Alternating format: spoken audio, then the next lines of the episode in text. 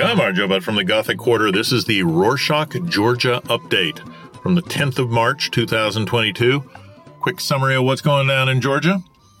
It's been almost two weeks since Russia invaded Ukraine. Number of sanctions have been placed against Russia. It's been pulled out of SWIFT. Russian Airlines Aeroflot has been banned from the majority of international airspaces. Russian oligarchs have been banned from accessing international bank services. Many multinational companies terminated their operations in Russia, including IKEA, McDonald's, BMW, Coca-Cola, Visa, MasterCard suspended their operations in Georgia last week.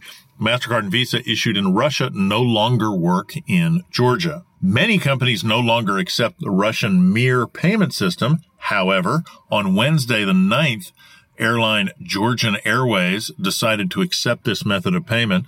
According to the director of the company, Tamaz Gaiashvili, main priority is to sell as many tickets as possible. As you might imagine, citizens were not happy and heavily criticized the company's decision. According to Nika Melia, member of the United National Movement, or Natsebi, by engaging in commercial relations with the Russian payment system, Georgia is helping Russia to bypass Western sanctions.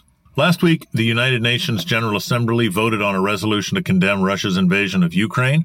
Georgia was among the UN's 141 countries which voted in favor of the resolution. Only five countries were against it. Russia, Belarus, Syria, Eritrea, and North Korea. On Thursday, the 3rd of March, 38 countries, including Georgia, asked the International Criminal Court to start an investigation of Russia's invasion of Ukraine. On the same day, Tbilisi City Hall started collecting humanitarian aid for Ukrainian citizens. People can donate non-perishable products at N5 Belyashvili Street, Dighomi District in Tbilisi. Speaking of humanitarian aid, on Sunday the 6th, Georgia sent 40 tons of humanitarian aid to Ukraine. Goods included clothes, hygiene products, medical supplies, food, and drinks. As you know, the 8th of March was International Women's Day. To mark the day, the Tourism Administration congratulated Ukrainian women who are citizens of Georgia. The deputy head of the administration, Tamas Iorishvili, visited them at hotels, gave them flowers and Georgian delight. As we mentioned last week, the administration set up a hotline to assist Ukrainian citizens in Georgia with temporary accommodation, food,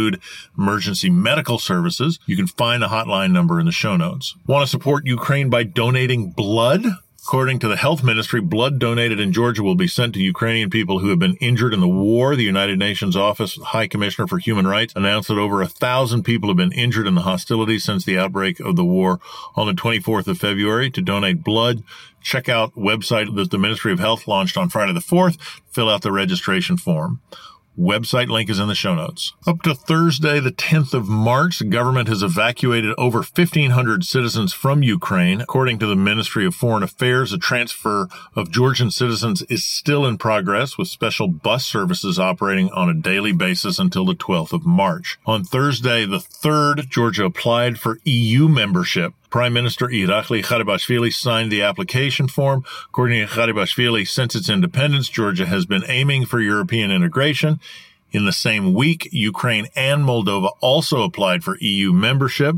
The day before, by the way, he had said the government would look into it, but it wasn't a big rush. On Friday, the 4th of March, a rally was held in front of Parliament building on Rustavi, Rustaveli Avenue, where Ukrainian President Volodymyr Zelensky's video address to seven cities. Tbilisi, Bratislava, Prague, Lyon, Vilnius, Frankfurt, and Paris. According to the chair of the Georgian Dream, or Otsneba, Irakli Kobakhidze, government representatives did not join the rally because of Zelensky's illogical decision to recall the ambassador of Ukraine from Georgia. He also said that the opposition party Natsebi was running discriminatory campaigns against Russian nationals. In his video speech, Zelensky expressed his gratitude to the demonstrators for their support, urged them to continue backing Ukraine's efforts to fight against Russia's aggression. He said, all of you today are Ukrainians.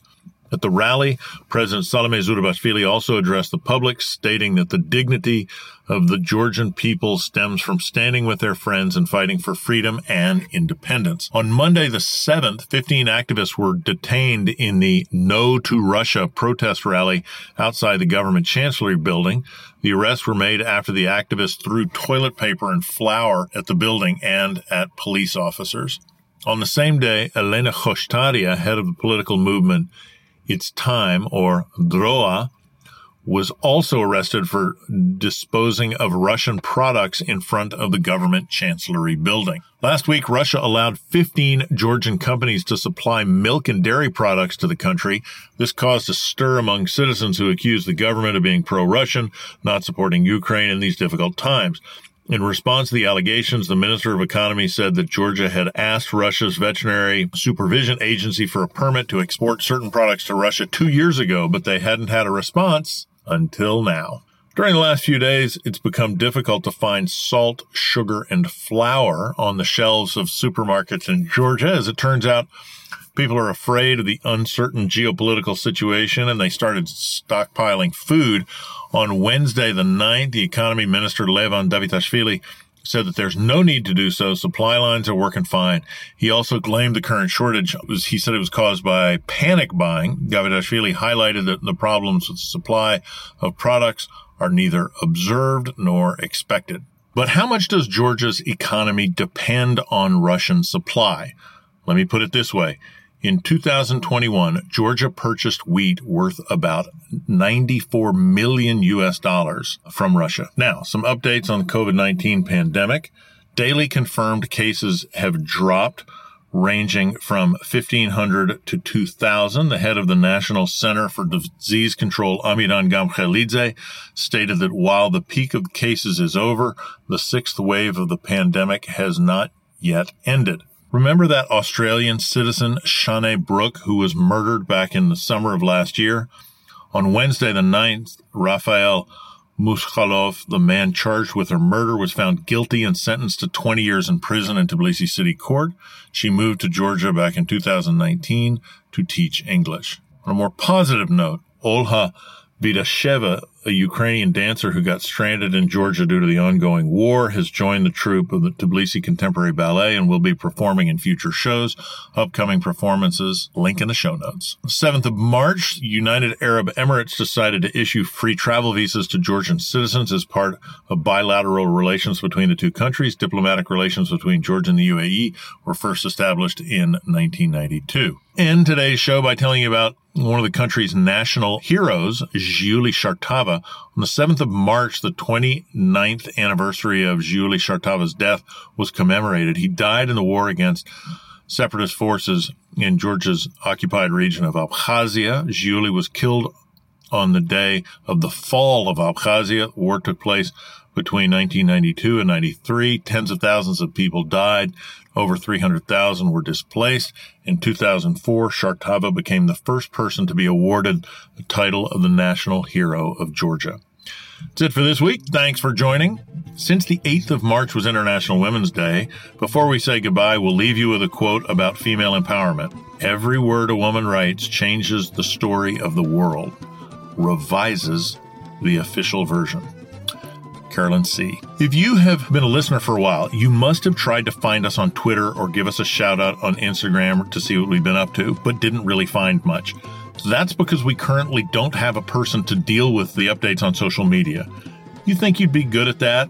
And want to volunteer less than an hour a day to give us a hand and get get us to a wilder audience or do you know somebody who might be interested? Please connect us. It's a fun thing to do and a very cool international team and we could use a hand. Let us know your thoughts and ideas. Email us at podcast rorschach.com or follow us on instagram at rorschach underscore g or on twitter at rorschach georgia. Nachwamdis